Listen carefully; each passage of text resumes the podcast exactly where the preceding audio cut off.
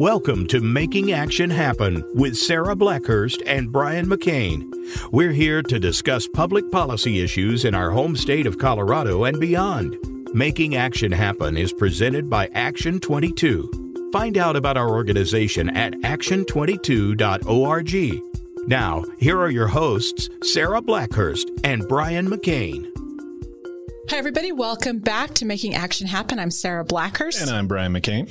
And we are here to with you with the incomparable Jeff Chostner, and we'll talk with him in just a few minutes. But before we get too far into our discussion with him, we want to give a shout out to Butch Chavez's family. Butch has been um, a wonderful part of our community for a really long time, and he passed on Friday. But he's been a he's been an icon in the veteran community uh, here in Pueblo for a really long time. Yeah. Yeah, I've worked with him on various projects. We'd always get a wild idea every few years to build a memorial or have a, a ceremony. Um, I've been working with him for almost fifteen years now on stuff, and it was sad to see him go. Yeah, I would I would echo those comments. He's uh, he was great in the Military Affairs Committee. I know he did a lot with um, the Veterans Administration. I went up to Denver with him a couple of times for some of the substance abuse graduations that they had up there. And he he really worked closely with the P T S D guys. He yeah. was so sweet. He would do um, as much as he could manage uh, when I was over doing the working on the stuff with hospice. So he'd come over and really um, visit with families and sort of take them under their wing. And he did a whole bunch, but he was always so sweet and so lovely to me every time I saw him, and would call me Hita and, and do the whole thing. So um, that's how I know if somebody's actually from Pueblo, if they they call me Hita. So um, he was always like that with me. And, and so we're certainly going to miss um, Butch, and um, all of our love and affection goes out to to Butch and his family um, right now, as we're, we know that that's, that's going to hurt for a little bit. So, Jeff, before we move on, I just I did want to say something about uh, his wife, Pat. Right. Well, I know who had gone through that, and and you folks know Pat as well, mm-hmm. from different organizations. So again, our uh, thoughts and prayers with you, Pat. Yes, for sure, for sure. So we've got Jeff Chostner with us today. Um, I first remember you when I was running the Chamber of Commerce, and you were doing, um, we were, I was asked to emcee the Memorial Day. Do you remember this? This was a long, it feels like two lifetimes ago.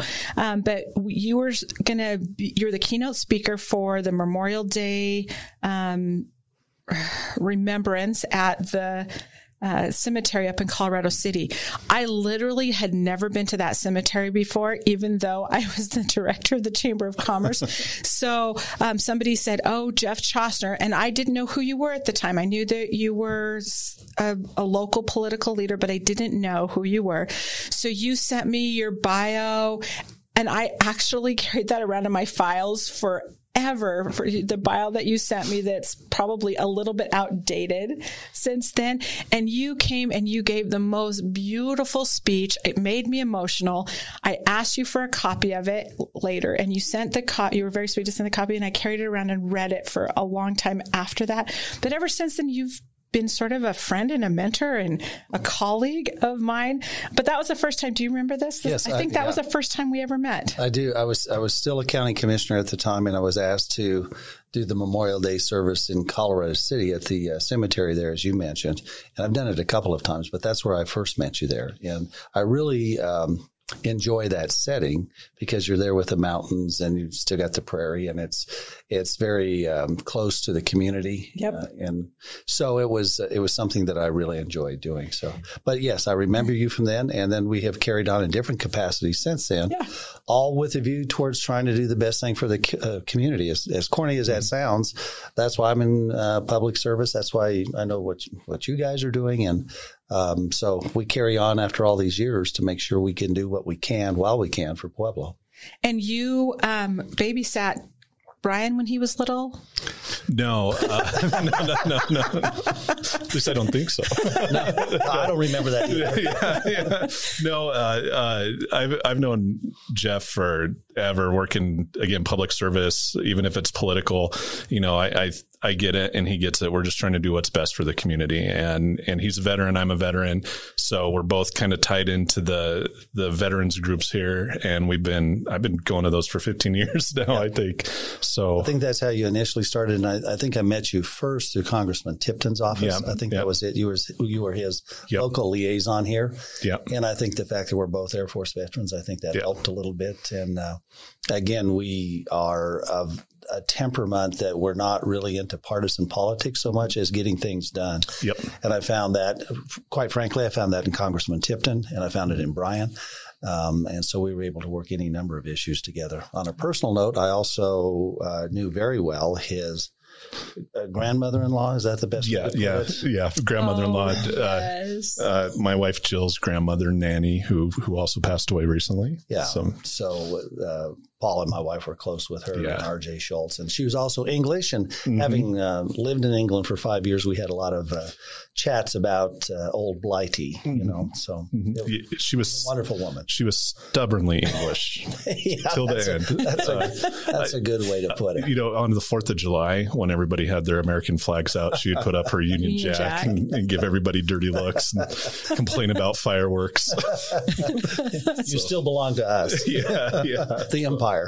yeah, yeah, but but but since then, you know, just uh, your political career here in Pueblo has been um, just second to none, and currently you're serving your second term as the D A. Actually, I'm in my third term. Third term. Third I'm term. Just finishing up my first year, going into my second year of my third term. Okay, and one thing right now that we're seeing from these blasts of political ads, because 'tis the season. Um, you know, you have one side of the aisle saying it's a crime tsunami and the other one saying it's better than it's ever been. But I believe in facts. And as the district attorney here in Pueblo, you know the facts yeah. about where this is going and what's going on. Well, I think, you know, you, you mentioned that and you, you um, create some thoughts in my mind about it. It's really kind of true, both sides of that. Mm-hmm. If you look historically, Uh, crime in the United States and crime in Colorado and crime in Pueblo is less today than it was in nineteen seventy. Mm-hmm. So, but you're going back fifty plus years to get to that to that level of crime. And of course, the seventies were rife with crime into the eighties. And the legislatures uh, and the Congress responded to that over the years and took away some of the discretion of judges, mm-hmm. put in determinate sen- sentencing, uh, harsher sentences, that sort of thing. So from about the early eighties on, crime has actually gone down in America from what it was in the sixties and seventies. So that part of it is true. Mm-hmm. But we live in the here and now. Yeah. Yes. Right. And uh, it's, it's interesting to talk about what happened in nineteen seventy, but I'm more concerned about what happened in twenty ten, twenty fifteen, mm-hmm. and twenty twenty-two. Though, you know, you have to live in the environment we're in now. And the thing that concerns me is that in recent years, crime has started to go back up nationwide in Colorado and in Pueblo. I had worked very aggressively with the chief of police and the sheriff to try and bring crime down, and, and basically with just old uh, gumshoe, uh, hard prosecutor kind of approach to things. And um, in twenty eighteen, crime was down ten percent. In twenty nineteen, crime was down seventeen percent. So, it, you know, it was actually working. Yeah. Then COVID came along, and then we've had two sessions of the Colorado legislature that I think have not been helpful to crime. And there's been any number of bills that have either uh, lessened bail requirements. Um, people with guns are allowed to be back out on the street.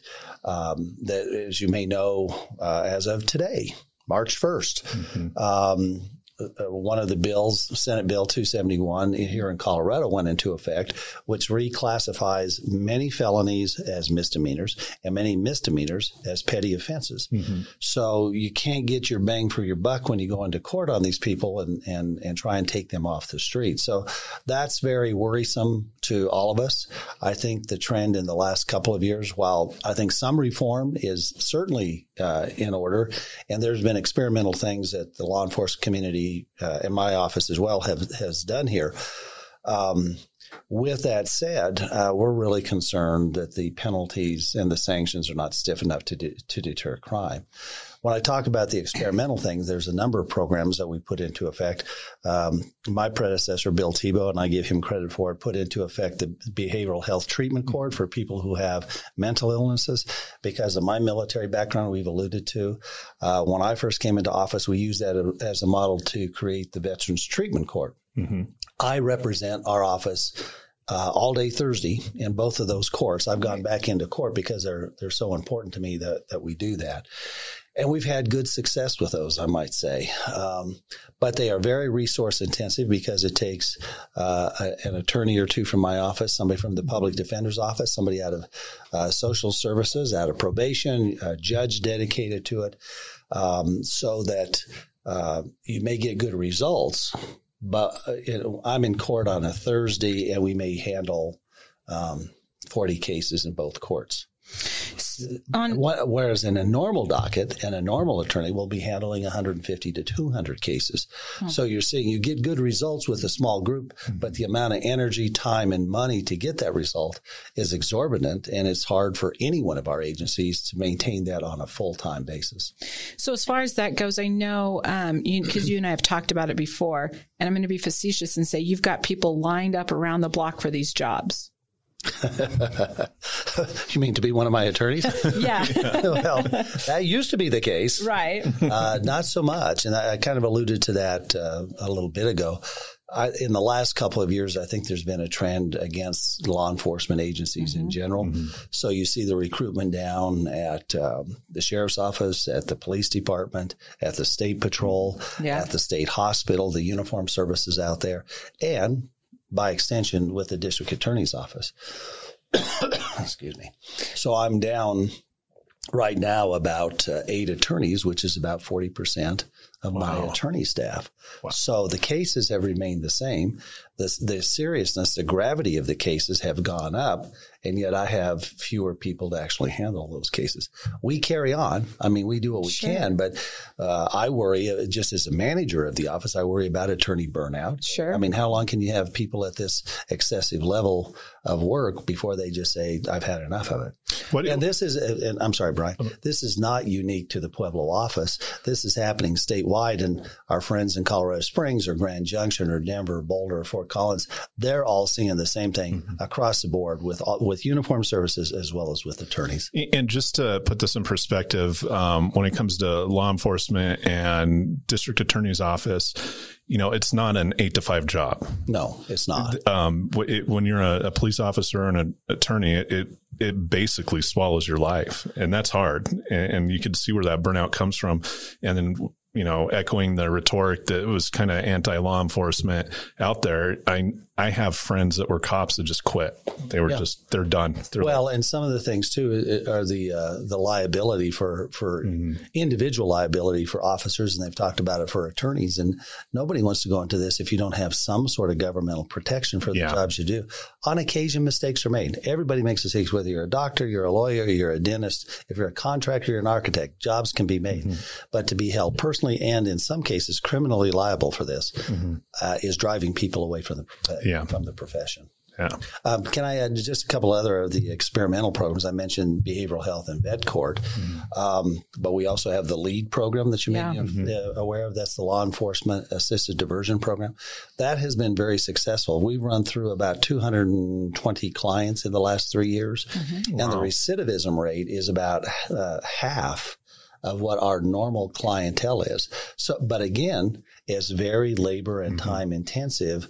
Um, you get a great bang for the buck, but there's a lot of bucks that have to be spent yeah. to get there. And, you know, you just don't have the time to put that in it. And one other thing, uh, Dave Lucero from the sheriff's office, he and I went uh, to Nashville about a month ago to look at a diversion program that they're using, which is getting some national attention.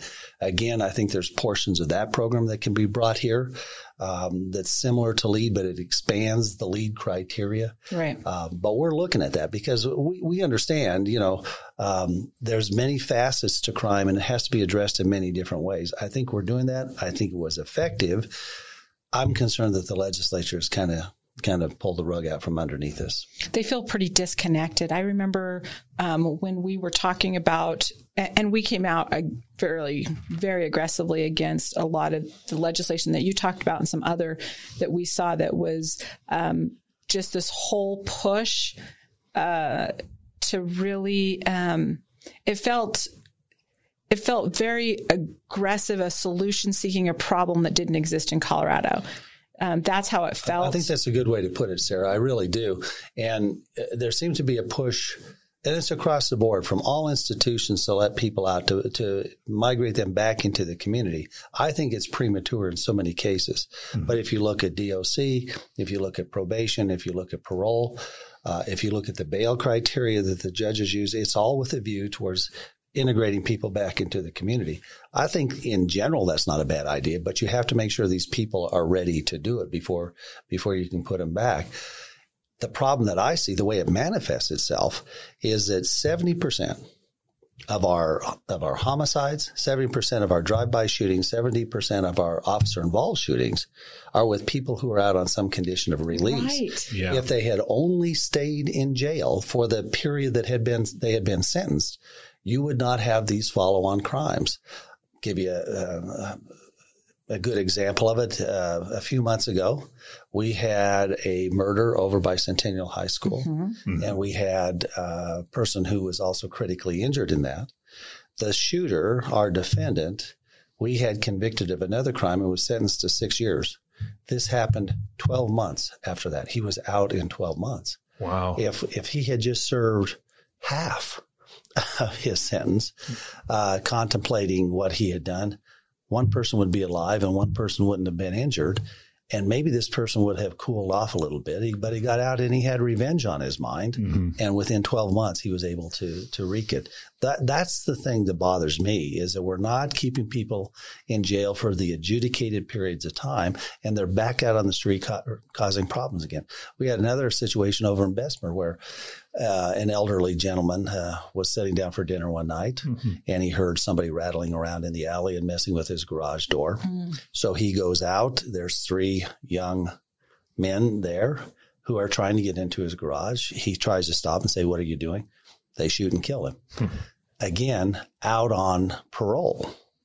So you have, I could, those are at least two deaths that I can talk about where if these people had just served their sentence, these other, you know, law-abiding citizens mm-hmm. would be would be alive. So that's that's worrisome to me. The That's incredibly worrisome. Yeah. The other part is this legislation that's being driven. Uh, they've, in large part, completely ignored the recommendations of people like you who are on the front lines, who have to make this work, who have to keep safety. They talk about school safety. They talk about other safety, but there that was that felt completely disregarded in the whole um the whole process and the whole scheme. Um, we were screaming, look, listen to, listen to the um, law enforcement, listen to the D As, listen to these people who are actually trying to keep us safe. And that was pretty much thrown yeah. out. Has that changed? Do you feel like that that's getting better? Well, or that's we'll see. Changed at all? Well, we'll see. We're in the middle of a session right now mm. and we'll find out what's going to, what's going to come out of it. I, I do hear that there's pushback, that maybe there's some reevaluation of what was done in the last two sessions, and maybe that needs to be moderated. We'll see whether that we'll translates see. into bills. Um, I, another one for an example for you, you may hear of POWPO from on occasion. It's possession of a weapon by a prior offender. POWPO is oh, okay. is the acronym for it. Um, and they modified that, and it was it was kind of a a marriage made in hell as far as I was concerned, because you had the far right and you had the far left come together on this. You had the, the, the gist of the of the, the prior um, status of the law was that if you were a convicted felon, mm-hmm. you lost a lot of privileges of, of citizenship. You couldn't vote, but one of them was you couldn't possess a weapon. Right. So, um, you know, the far right, this was a Second Amendment kind of thing. You can't take away guns from people who didn't use a gun in the commission of offense. And you got the far left saying this is governmental overreach. We don't think a government should be able to come in and tell people what to do. So people who normally don't agree with each other at all agreed on, came, this, one. Agreed on this one. And so people who are felons now have certain classes of felons now have guns back in their hands. And Chief Knoller at the police department can show you that since that modification to the POWPO law went into effect, our shootings are up about three times. Wow. And our and our homicides, as you may know, are double what they were a year ago. We had twenty-nine homicides in twenty twenty-one in a community of one hundred seventy thousand people, which is the tenth Judicial District. That's Pueblo County. Mm-hmm. So you got one hundred ten thousand of that in the city, and the and the remainder uh, is in Pueblo County, and that equals about one hundred seventy thousand people. You should have, and not to be cynical about this, but you should expect statistically you'll have eight to twelve murders a year in a community mm-hmm. of that, that size. size. But not twenty-nine. twenty-nine is insane. twenty-nine is way too high. And and, and there's a, a lot of reasons for it. It's not just POWPO, but that's a contributing factor to it. And part of it is not keeping people in jail for the for the length of time that was adjudicated. So, um, you know, and of course you can look at the other social factors too, whether you're looking at crime and, and joblessness and homelessness and all those kind of things. That that all contributes. But the things that I'm trying to control and influence are those ones at the legislature mm-hmm. um, that I can have input on. And, and to be clear, because we don't want to scare people away from the beautiful city of Pueblo, you know, this is a problem across the board. Yeah. It, it's not just Pueblo. It, it's any community you go into. Absolutely right. And once a month we have a we have a district attorney's meeting where all twenty-two of us, I, I don't know how many of your listeners realize this, but there's twenty-two judicial districts in the state. Ours is the tenth. Mm-hmm. Um But we get together once a month, and I can tell you we're all experiencing it across the board. Mm-hmm. Right. Uh, so much so that the Attorney General, Phil Weiser, and the new U S Attorney, Cole Finnegan, came to our last meeting pledging resources to help us take care of this. And, and Mister Finnegan has been uh, exceptionally aggressive in his short period. Mister Weiser has been very helpful to our office in a number of cases, mm-hmm. but uh, most notably the Dante Lucas case that some of your viewers may know about. Yes. Right. That, that was a case that we uh, were successful on a year ago. Remind Part, people who don't know about this, because this was a really was big, a big deal. deal. This yeah. was a nationally Yeah. This was probably the, the, the biggest murder case uh, in the – not probably. It was the biggest case in Colorado at the time. And I think maybe in the top twenty nationally. You know, it was featured on twenty twenty and yeah. Court T V and Dateline and, and whatnot. That's how big it was. But I, I do want to give Mister Weiser credit for helping out, because we assembled a really crackerjack team of prosecutors for that, uh, one of which came from his office. He dedicated this attorney down here for two years. Yeah, uh, that's uh, highly unusual. And then anytime we had an appellate issue or a motion issue, he gave us his uh, appellate staff. He had two of his attorneys up in Denver that would intercede on our behalf and, and help us with that. So it was a really good cooperative effort, and I give Mister Weiser credit for that. Hey. Mister Mister Finnegan is also helping. I'm sorry to interrupt, oh. Brian, uh, but Mister Finnegan is really going out of his way to have a discussion statewide, to answer your question, statewide, what can we do? Because, yeah, Pueblo's having a problem. But I can tell you, it's uh, it's just as bad elsewhere. And and just to, to give everybody credit that was involved with that case, you know, that was a long, drawn-out process. And you had to make sure every box was checked and this was done the right way.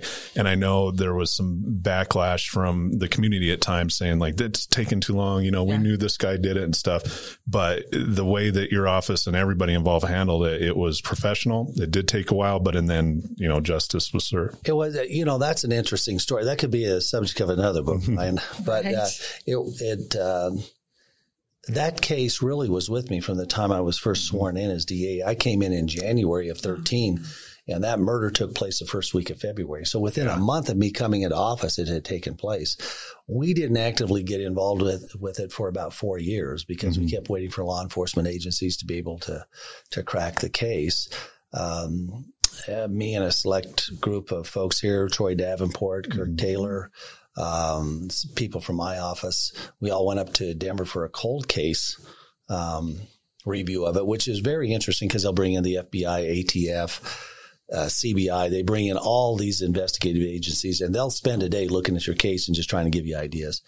I came out of that, as, as helpful as that was, I didn't think we were moving at a fast mm-hmm. pace. You being a military person, and some of your Army uh, viewers out there, I thought we were moving like a large land army about uh, a mile, you know, a week. I thought I needed a commando team mm-hmm. to crack the case. So I put together six people here locally in conjunction with the C B I, and we met every week saying, what do we need? Who do we need to interview? What piece of evidence do we need tested? We went back and forth and back and forth and just refined the case until after about um, eight months, we got to the point where we're around the table and I said, what else is there? Do we have anything else? And they said, no, sir, this is this is it. Well, this is as good as this case is going to get. So it was then in my court to say, well, is it good enough to charge? Yeah. And I, and I, I said, yeah, I think we got to charge this. It, the, the community needed healing. The family needed healing.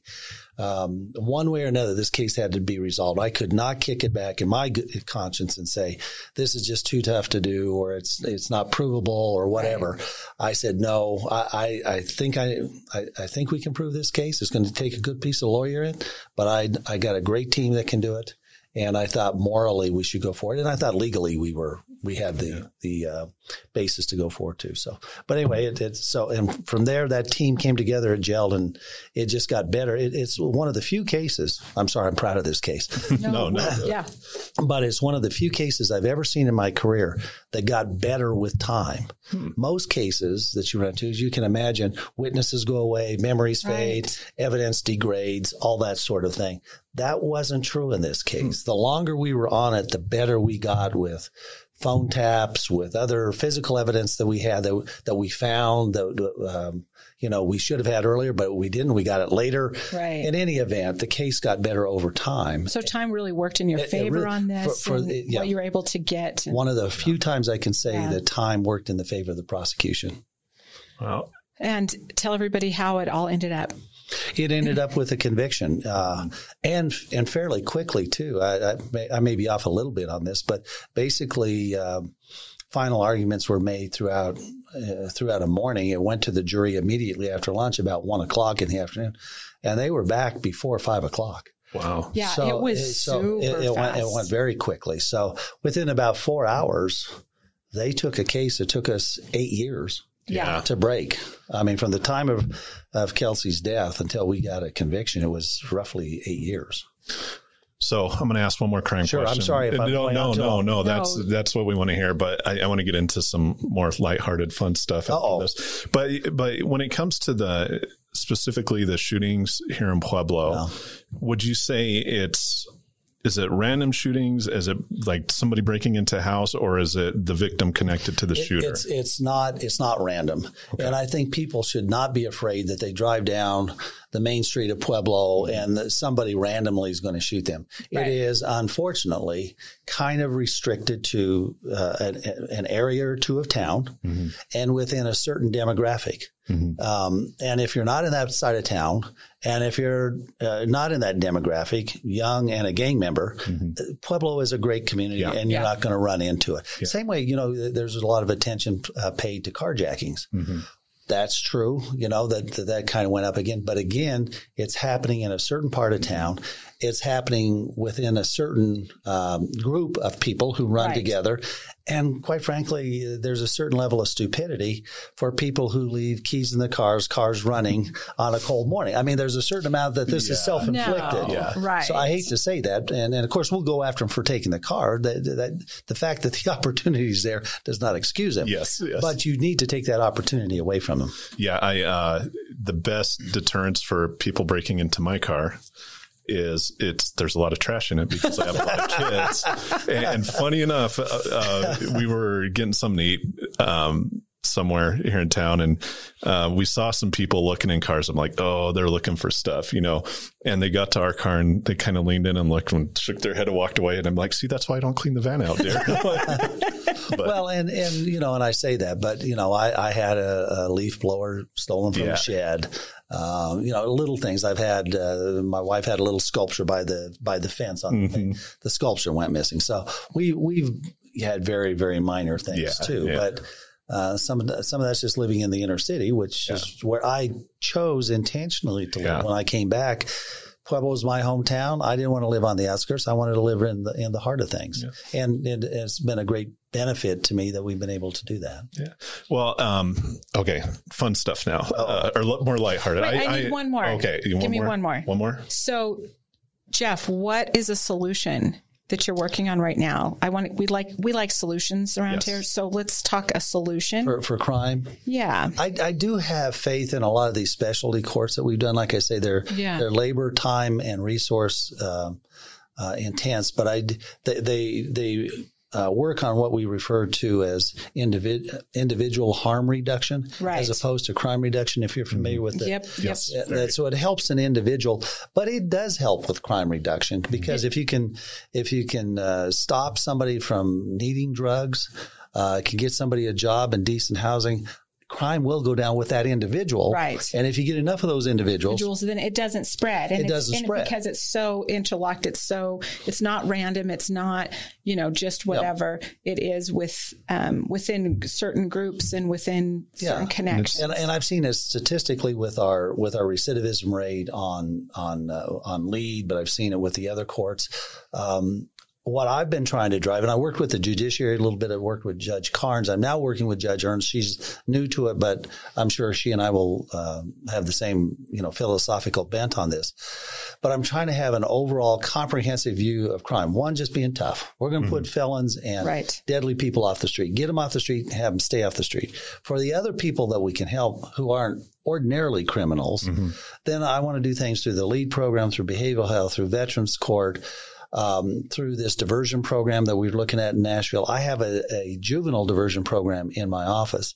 And what I've been working on with Judge Carnes and now Judge Ernst and a, a number of people is um, to try and get people who were picked up for substance abuse to get them out of jail earlier if we can. But the thing that I've said is I want post-incarceration treatment. Right. Yes. It doesn't do me any good to say this guy served time. We let him out on the streets, and, and literally within two hours, he's, back he's with it. his buddies yeah. back at yeah. it. Two hours to two weeks. Yeah.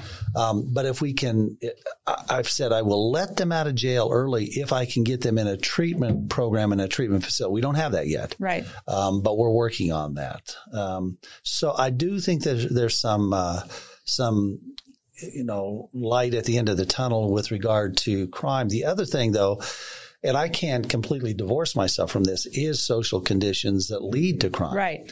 And I came, when I was on city council years ago, I came to the conclusion that the best thing that you can do to to stop crime is to put people to work, have a have a breadwinner in the family. Because if you have a breadwinner in the family, you know, they, they tend – substance abuse is down, spousal abuse is down, mm-hmm. kids tend to be in school, you tend to be in social organizations.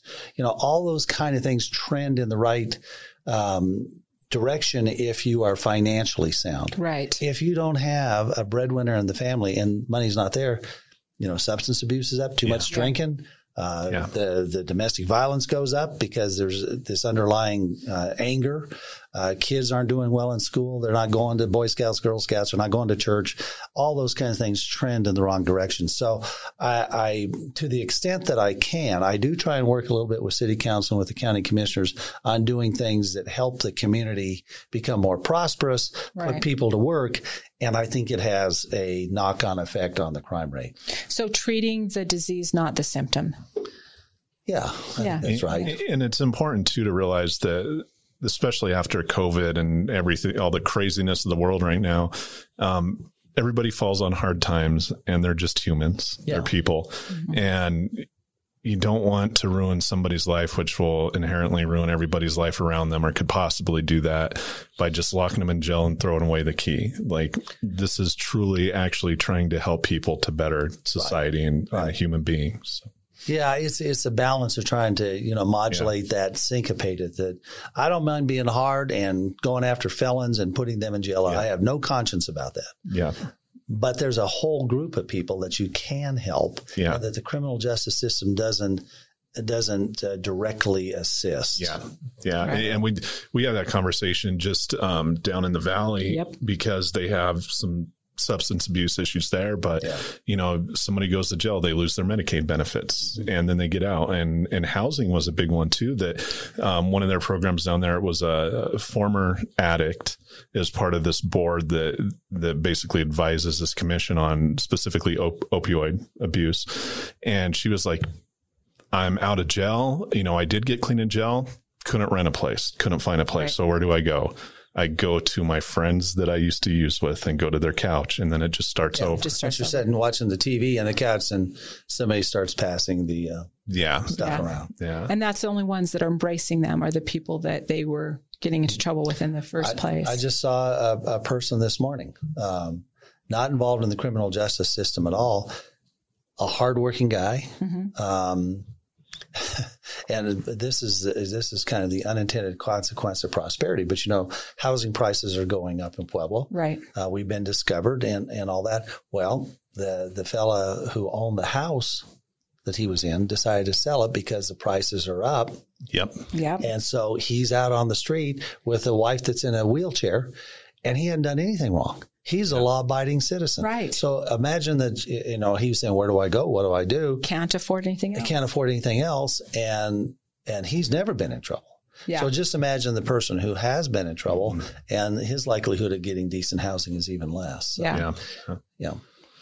Well, lighthearted. Yes, lighthearted. No, no, because I, I wanted to get into this while we have time. And yeah, we got about twenty-five more minutes till two thirty. Okay, that's okay. Um, so, retired colonel from the Air Force. Mm-hmm. Um, you were a JAG officer, correct? Yes, sir. Um, but you you come from a tradition of military service, and you love history as much as I do, and you have written some books about your family, about your father, about Pueblo. Um, let's uh, tell us about some of the books you have out there. I'm just, uh, I, yeah, I'm just kind of a history geek, and then that kind of translates into personal history as well. Mm-hmm. And uh, my grandfather was really the one who's who did the genealogical work. But we've had relatives in in the service, not professional or career folks, but in the service since the Revolution. So, and on both sides of the Revolution, both sides of the Civil War. So, yeah, yeah. I guess we can't make up our mind. Yeah, but uh, he, he he was the one who kind of died. Documented it first. Um, my dad died early when I was twelve, and so he was kind of the main male figure, my grandfather was, in my life. He was a World War One vet, mm-hmm. and like me, he was kind of a, a pack rat when it came to uh, letters and documentation and whatnot.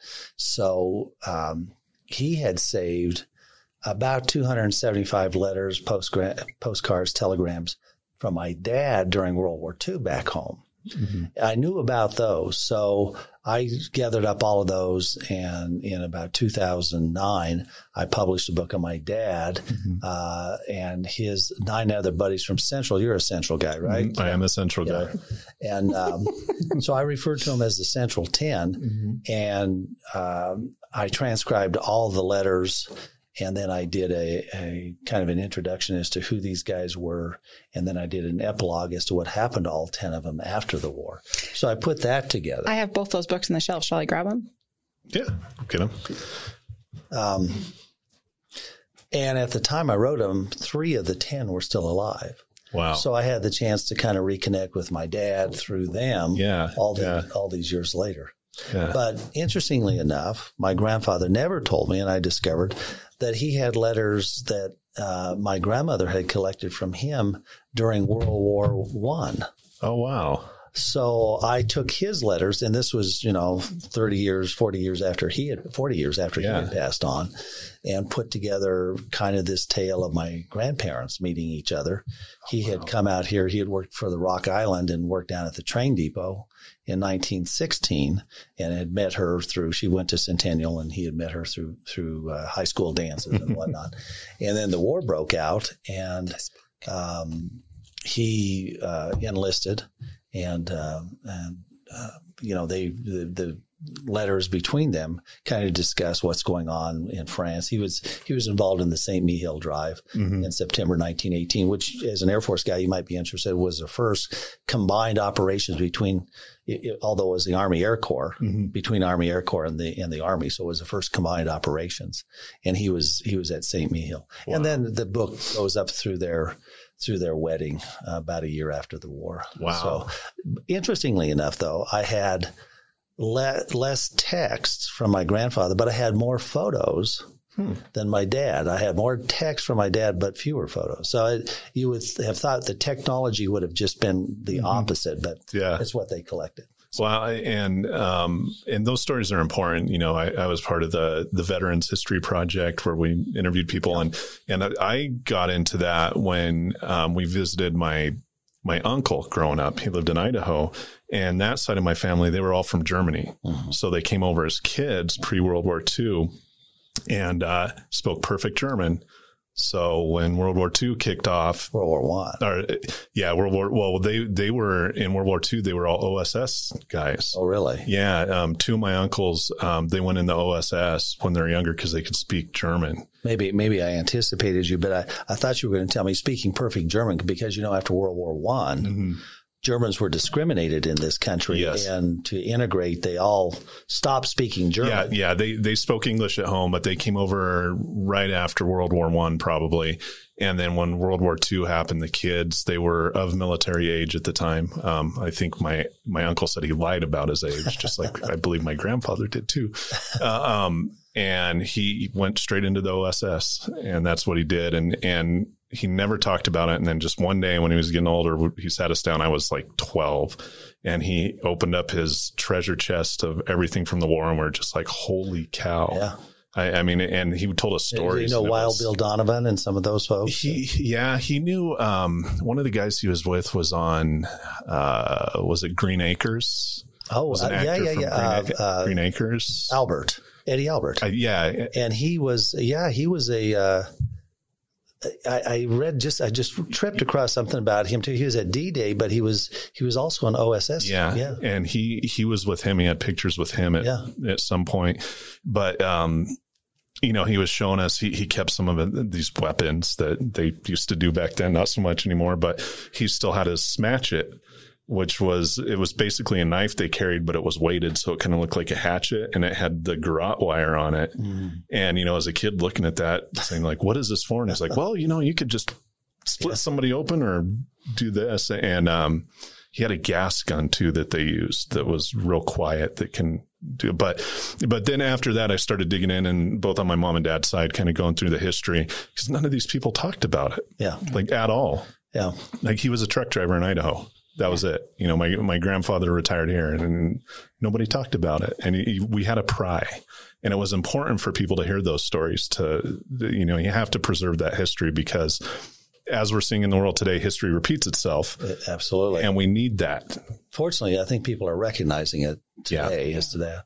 He, uh, in, my grandfather uh, had the Midwest Business College, which is down on the Pope Block mm-hmm. on fourth Street. And my grandmother ran a store called Silver State Music Company, and she sold it to the Martin family, and many people here in Pueblo remember Martin Music. Mm-hmm. It was my grandmother who started. Oh, wow. Well, the, my mom went to biz, Midwest Business yeah. College. Yeah. And, you know, at, in those days, she she was really smart. She could have been engineering, math, or whatever, but her dad said, you, you're a girl. You can't do those things, so you're going to go and learn how to type and be a secretary at, at Midwest Business College. Yeah. So she got her degree there. Well, it may have been my grandmother because my grandmother did uh, – shorthand. She did typing. My mom she did accounting to do all and all that. Things, I bet. Yep. I bet she might have been her teacher. Probably. Um, but in, you know, in those days too, particularly after World War Two, you either went to the service, you went to university, but it was a very small slice of American society that went to university. You went to a business college, mm-hmm. or you went to the steel mill. You yeah. know, right. So the options were pretty clear. So in, you may be right about channeling her that because she was female. I think that's right, probably right. right yeah. Mm-hmm. On the other hand, it was probably bettering her uh, as a as yeah, way as to get status, out. Yeah. Yeah, yeah, to get out and to but do Sam, something more. A bunch of people went to the business college. Sam Corsentino went there. Uh, Chris Munoz went there. Art Gonzalez went there. Oh, yeah. So they, I, I would always bump into people that say, uh, you know, I, I went to the school, and it gave them a leg up in life in those yeah. days. Yeah. Yeah, yeah, for sure. Last thing I'll say is, uh, I'll get off this, but um, – my grandfather, as I say, was in the Army, World War One, and in the in the book, I, I discovered a letter mm-hmm. that he sent to the War Department at that time. It wasn't the Defense Department, but to the War Department on December eighth, nineteen forty one. Oh wow! Offering to rejoin. Wow! Oh wow! And as we all remember, December seventh, Pearl right. Harbor. Yeah. But the, that was a Sunday. The next day, Monday, he shot off a letter to the War Department saying, "I want to, you know, re-enlist." And what was their response? Uh, there, the response is in there, too. Thank you very much. Uh, we appreciate your patriotism and all, but we think we got it. We think you know, we got we it. Think yeah. we, we think you. we can win this one without you. that, that was uh, after. Yeah, and he was, yeah, I think at that time he was about forty-seven years of age. So oh, he, wow. He was a little yeah. beyond uh, draft age. Yeah. Well, they, the, after uh, September eleventh, when I deployed, like immediately yeah. after, our uh, first sergeant had retired the month before. He's like, just let me sneak in a bag. I'll just come. You know, he was like, he, he was gearing to go. And they, they were like, you can't go. You, you are old. You cannot go. But, yep. um, you know, Pueblo, it, it's all roads lead to Pueblo on anything I've done, whether it's in working on the Hill in D C, yeah. um, anywhere. It seems like there's some weird connection to Pueblo with people. I keep telling people, I, I've coined this phrase that Pueblo is the hub of the universe. Yeah. yeah. You know, everybody passes through here in some connection one way or yeah. another. They may not stay, but they have touched this place. Yeah, and it's even, like I said, in Washington, D C, you throw a rock, you hit somebody from yeah. Pueblo. Yeah. And they may have just like been born here and moved away or have family here. But and it was to the upper levels of the government, you know, from even like Dana Perino, who was the press secretary yeah, from Pueblo, absolutely. You know, anybody like that.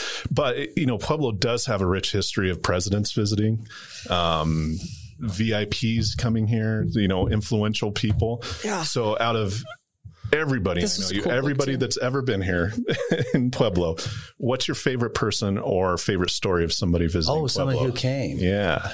Um, Well, you know, I'm serious, but this book of present. yeah, yeah, yeah, there's that one. But I'm yeah, trying to yeah. actually think of other people that I that I saw or met here in town um, in my youth. Um, I had a friend that lived in Canyon City, and in those days, uh, Buckskin Joe used to be mm-hmm. used for movie sets. So I, I met Warren Oates and Lee Van Cleef uh, because their parents – Uh, had a friend who ran the old Canyon City Reporter, so they would do a cast party oh, cool. welcome. And so I got invited when I was in high school to go see some of these guys. Oh, so that wow. was kind of interesting. Um, so that kind of thing. But the, the the one that I didn't see, and mm-hmm. which led to the book, was President Kennedy. Mm-hmm. And uh, I was torn between going to see him, and I thought mm-hmm. it was important to see President Kennedy. But I also had a baseball game to play. Oh. so, so that's how we know you're a real Pueblo boy. Yeah. If I you're went, gonna if you're gonna play baseball over seeing a president, that means you're from Pueblo. And I and I went up to uh, the fields at East High School to play my old timers game up there. And my coach was uh, a fellow named Bill Lucero. And I don't know whether you know Judge Lucero, Bill Lucero, but he was quarterback for East, and he was uh, quite a wrestler and all-around athlete. Mm-hmm. But he is now the presiding disciplinary judge uh, for the state of Colorado. He's appointed wow. by the Supreme Court. So the last thing a lawyer wants to get is a letter from Judge Lucero yeah. Yeah. because you're seeing a disciplinary judge. Mm. Um, but so I went up and played, and I've got pictures of that uh, uh, with with Bill uh, playing mm. up there. And did so you say old-timers? That's the name of it, the Old Timers League. Mm-hmm. Okay. Your, many of your view- viewers you will were, remember old times. But time. you were a kid at the time. I was time. a kid. That's what yeah. it was called. Oh, okay. Yeah. It, was called, it was like the Babe Ruth League. Or oh, like gotcha, that. gotcha, gotcha, yeah, I, I just found out one that I didn't even know. Um, Roosevelt visited Pueblo, and there's a project out east that's going to, I think, a solar project. And they were looking what to name it, and he came out there to visit it, and so they, they might name it the Rough Riders Solar Project. Oh, oh yeah, no, no spoilers, no spoiler been, alert. Sorry, yeah, sorry. Yeah, if it, yeah. I won't say whose land it is, but you can figure it out pretty quick. There's been quite well, and as I understand it, again, I'm kind of a history geek and a Pueblo mm-hmm. history geek. As I understand it, I was trying to figure out which Roosevelt you were talking about because I think F D R came through mm-hmm. here on a whistle stop tour, but Teddy Roosevelt came through to dedicate the Y M C A. Okay, and old it. Pueblans. Remember that was down on like eighth and yeah. Greenwood or something. It's yeah. been torn down. Yeah. Um, but yeah, he was here in nineteen oh eight, something yeah. like that. I, I may be off on the date, yeah. but while he was still president, yeah, yeah. he came here and dedicated the the new uh, Y M C A. Okay, I see. I didn't know that. Like I, I know most of them, but that was one that he came through. And of course, the, probably the most famous one is is Woodrow Wilson, mm-hmm. right? Uh, because he came to dedicate Memorial Hall, mm-hmm. and it's called Memorial Hall for the World War One vets. Yep. Right. So he came there. He was pushing the League of Nations. He talked mm-hmm. there. And then got on the train to make another stop at another town. And he got to about Avondale and was feeling poorly. And they stopped the train. Mm-hmm. And uh, and this is based on newspaper accounts. I'm mm-hmm. not making this up. Mm-hmm. So right.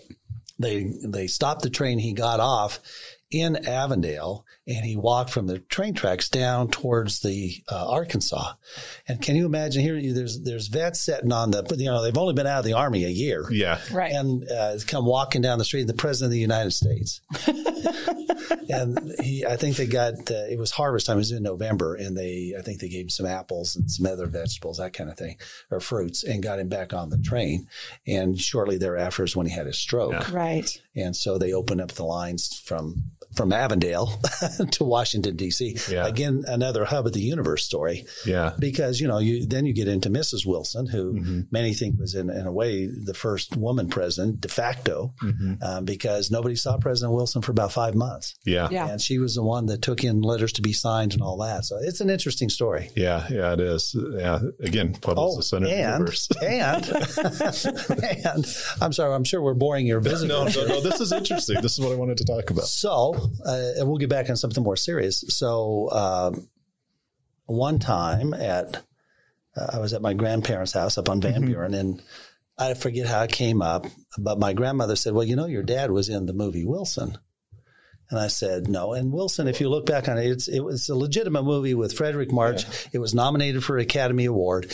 And it was a World War Two movie that tried to link up the generations, fathers and sons. You fought okay. in Europe in nineteen eighteen, yeah. And, yeah. and we were back there in nineteen forty-four. It's right. a nineteen forty-four movie. She said, yeah, your dad came home and he wanted clothes, jackets and stuff to look like, uh, um, you know, somebody who from nineteen eighteen. And they filmed, if you ever see the movie Wilson, mm-hmm. they filmed it at the train depot, and they have Frederick March as, as Wilson come there, and he's talking from the back of a train on a whistle-stop tour. But they show crowd scenes. Mm-hmm. So uh, I don't know, about twenty-five years ago, I said I was telling my wife and kids, I said, yeah, my grandmother said, Dad's in the, let's look. So we watched the film. It was a nice little historical film anyway, and honest to God, crowd scenes... There's my dad, front and center, wearing a hat and a coat. I had to stop the film to, to take a look at. I hadn't wow. seen him since I was twelve years old, and there oh he was. Oh my back, gosh, yeah, right there, yeah, right there. Wow. So, uh, and my aunt was in it too. So we're gonna oh, have to go cool. find that now. It's probably yeah. on Amazon. Yeah. I think oh, so. It's a, it's a, yeah. people know about the movie. Yeah. It's yeah. not. It's not like a. It's an old movie, so in yeah. a sure, sense, people sure, don't sure. know it, but uh, but it's out there. People yeah. are aware of it. We watched it in school, I think. Uh, yeah. Middle school or grade school, I remember. But it was it, it was yeah. filmed here in town. Or part of wow. the the, the uh, stroke scene, the heart attack scene, was filmed here. Yeah. Well, I was always disappointed because in school they always said that uh, RoboCop was filmed at the steel mill, and then it was like Terminator two. None of that really happened. But the uh, National Lampoon's Vacation, you know, they stopped at the hotel on Lake Avenue and then went yep. out to Avondale, and that well, was cousin, Ed, cousin Eddie's house. For your for your viewers here with Action twenty-two, I'm sure folks downstream are oh, all yeah. aware of Mister Majestic, right? Yep. Oh, yeah. yeah. You know, Charles Bronson, Linda oh, Crystal. Yeah. Yeah. yeah. yeah. I think the Majestic's Bar is still there in uh, in Manzanola or yeah. Swink, one of the two. But yeah. yeah. Where Bronson drank beer. So, yeah. And then the, uh, what's the other one? It's a bed and breakfast now, but Indiana Jones uh, childhood house. No, we watched that last night. And yeah. it's in this, the um, house is in Antonito, and it was yeah. in Chama there when they're riding the train. That's over yep. Chama that's Pass. And um, yeah, that's all. Um, we, it's funny because, we, yeah, we were watching that last night. Yeah. With yeah. the kids. That's cool. Well, um, as we're wrapping up, I, I tend to ask my veteran guests, you know, what, what can you do to help out fellow veterans? Mm-hmm. What's just one piece of advice? You know, we got into the, the thank you for your service or that type of thing, but how do you feel that somebody can help out veterans right now? Um, this is not to be too hard nosed about. You know, when I hear um, the uh, thank you for your service, mm-hmm. the first thing I, I say is you don't have to thank me. I volunteered. Yeah. But if you really want to thank me, why don't you join or have your kid join? Mm-hmm. Because you have one half of one percent of the American public defending the other ninety-nine point five percent of it. That is morally not right. Yeah, um, we all have to have buy-in to this country. Mm-hmm. Uh, I noticed, and kind of on a, a similar note, I noticed in the paper uh, a congressman was saying everybody in this country needs to pay a tax. I actually am sympathetic to that because you've only got about fifty percent of the of the country paying a tax. Well, I don't care if you have to pay fifty bucks, mm-hmm. but you need to feel like you're part of the club. Yeah, and, and I think everybody should pay something to be here, and I think. Uh, some sort of service to this country is uh, should be required. Now, I don't think it can be the old draft that we had, you know, mm-hmm. in the sixties, um, but I think government service is. And if if you say you can either choose your branch of service, or you can go to VISTA, or you can go to the Peace Corps, or you can go to the Civilian Conservation Corps. I don't care what it is. I think two years of government service mm-hmm. um, it should be required. I think there is a general feeling in the in the country that that's true. Mm-hmm. But when you try and translate that into actual political action, and the, yeah. and the Congress had to vote on an actual draft, yeah. I don't think it can happen. I don't think there's the political will to do it. Probably the last time in our lifetime that could have happened might have been nine eleven. Mm-hmm. Um, but uh, in terms of those who have served, um, you know, I think some of the things they have restored, the G I Bill, mm-hmm. I think back to what the, the old World War Two one, that has been restored. I think that's good. It's not modified, um, so that people can buy a house, get an education. I think that's that's good.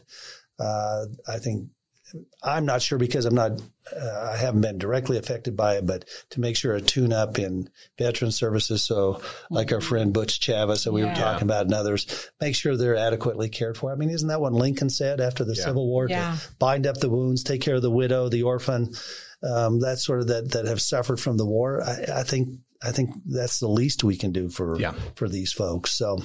Uh, I don't know that that really answered your question, no, no, Ryan, because it's it's a perfect. tough nut to crack. It, it is, it is. Um, but that's kind of my views on some of the things yeah. too.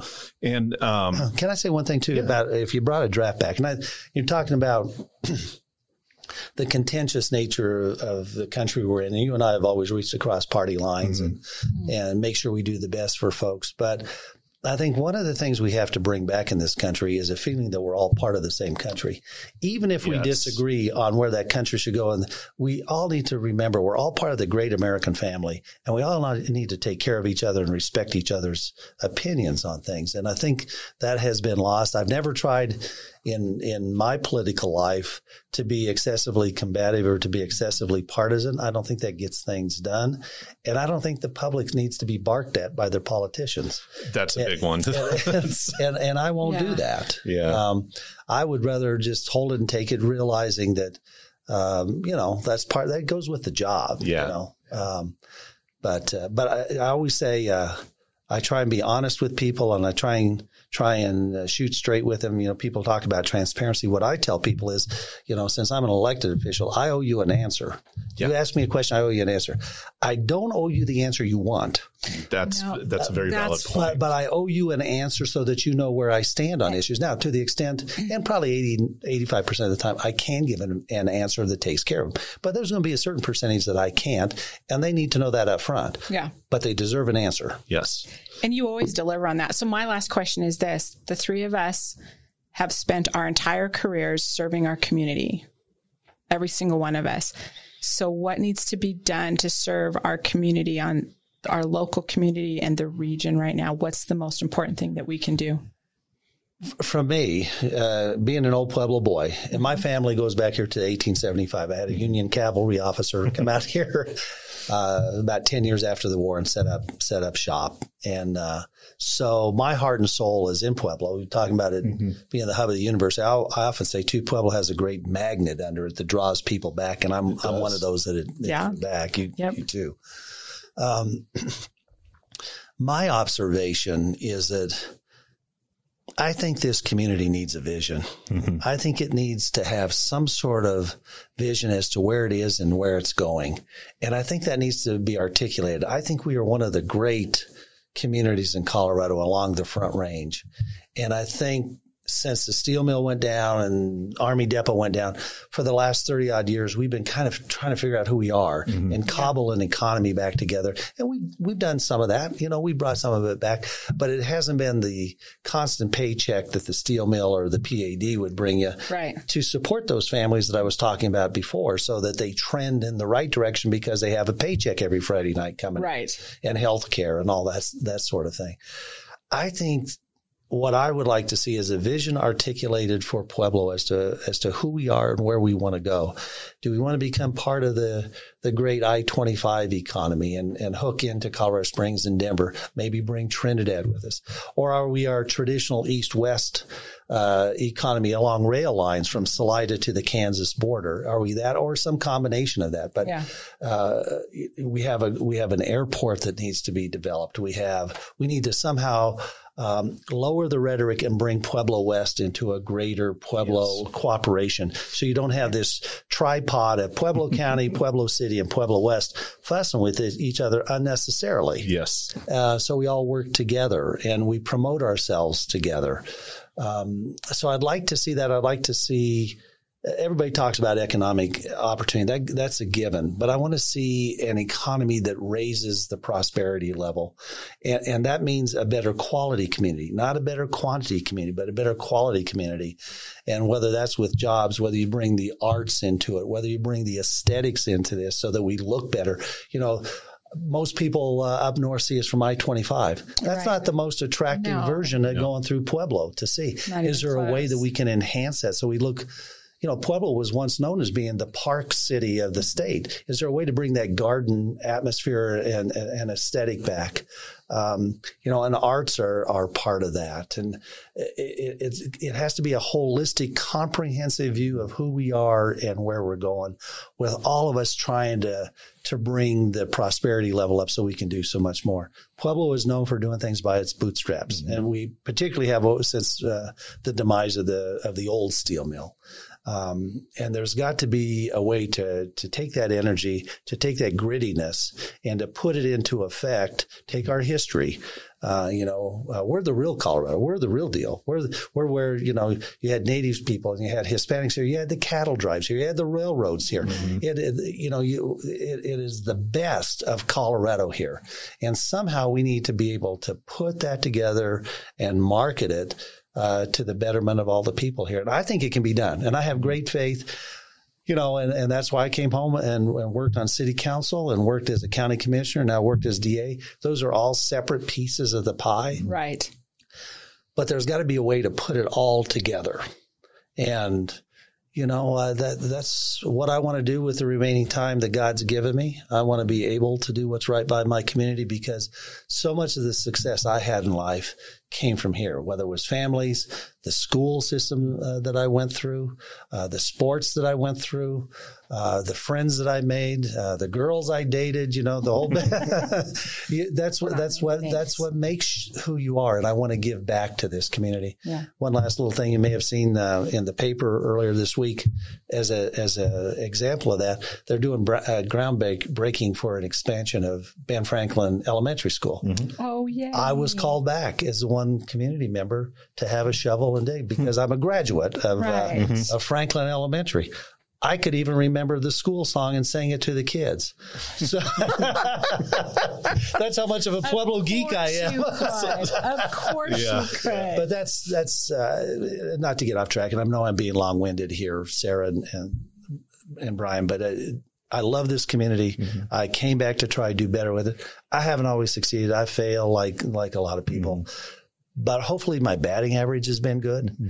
Uh, and hopefully people know that I love the place, and I'm I'm trying every day to make it better. Well, Brian and I are fans of yours and the work you do. So thanks for being, thanks for sipping in some time with us. We've been wanting to do this for a while. My pleasure. I appreciate it. I know you have a lot on your plate and a lot that you're doing, but thanks. We appreciate um, you mm-hmm. doing all of that. Anything else? Yeah.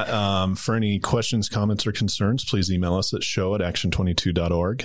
And if you're not a member of Action twenty-two, you need to be a member. We have a housing summit coming up April twenty-ninth. It's taken off to a whole new level than we thought it would. It's going to be huge. Yeah. Um, any questions about that, you can email us and visit our webpage, action twenty-two dot org. We have all of our membership info, or again, you could just email us and we'll yep. get that to you. All right. Um, thanks for being with us, and we will be um, back with you next week. We have a couple of people who um, want to be on the show, so we don't know who that's going to be yet, but we'll be back. So thanks to Jeff, and thanks, Brian. Many Thank thanks. you. We'll see you next time. Bye.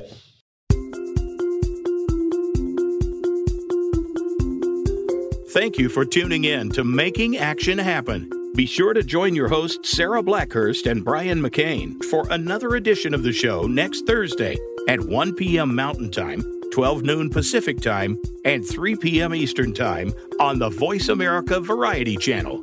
Have a good week.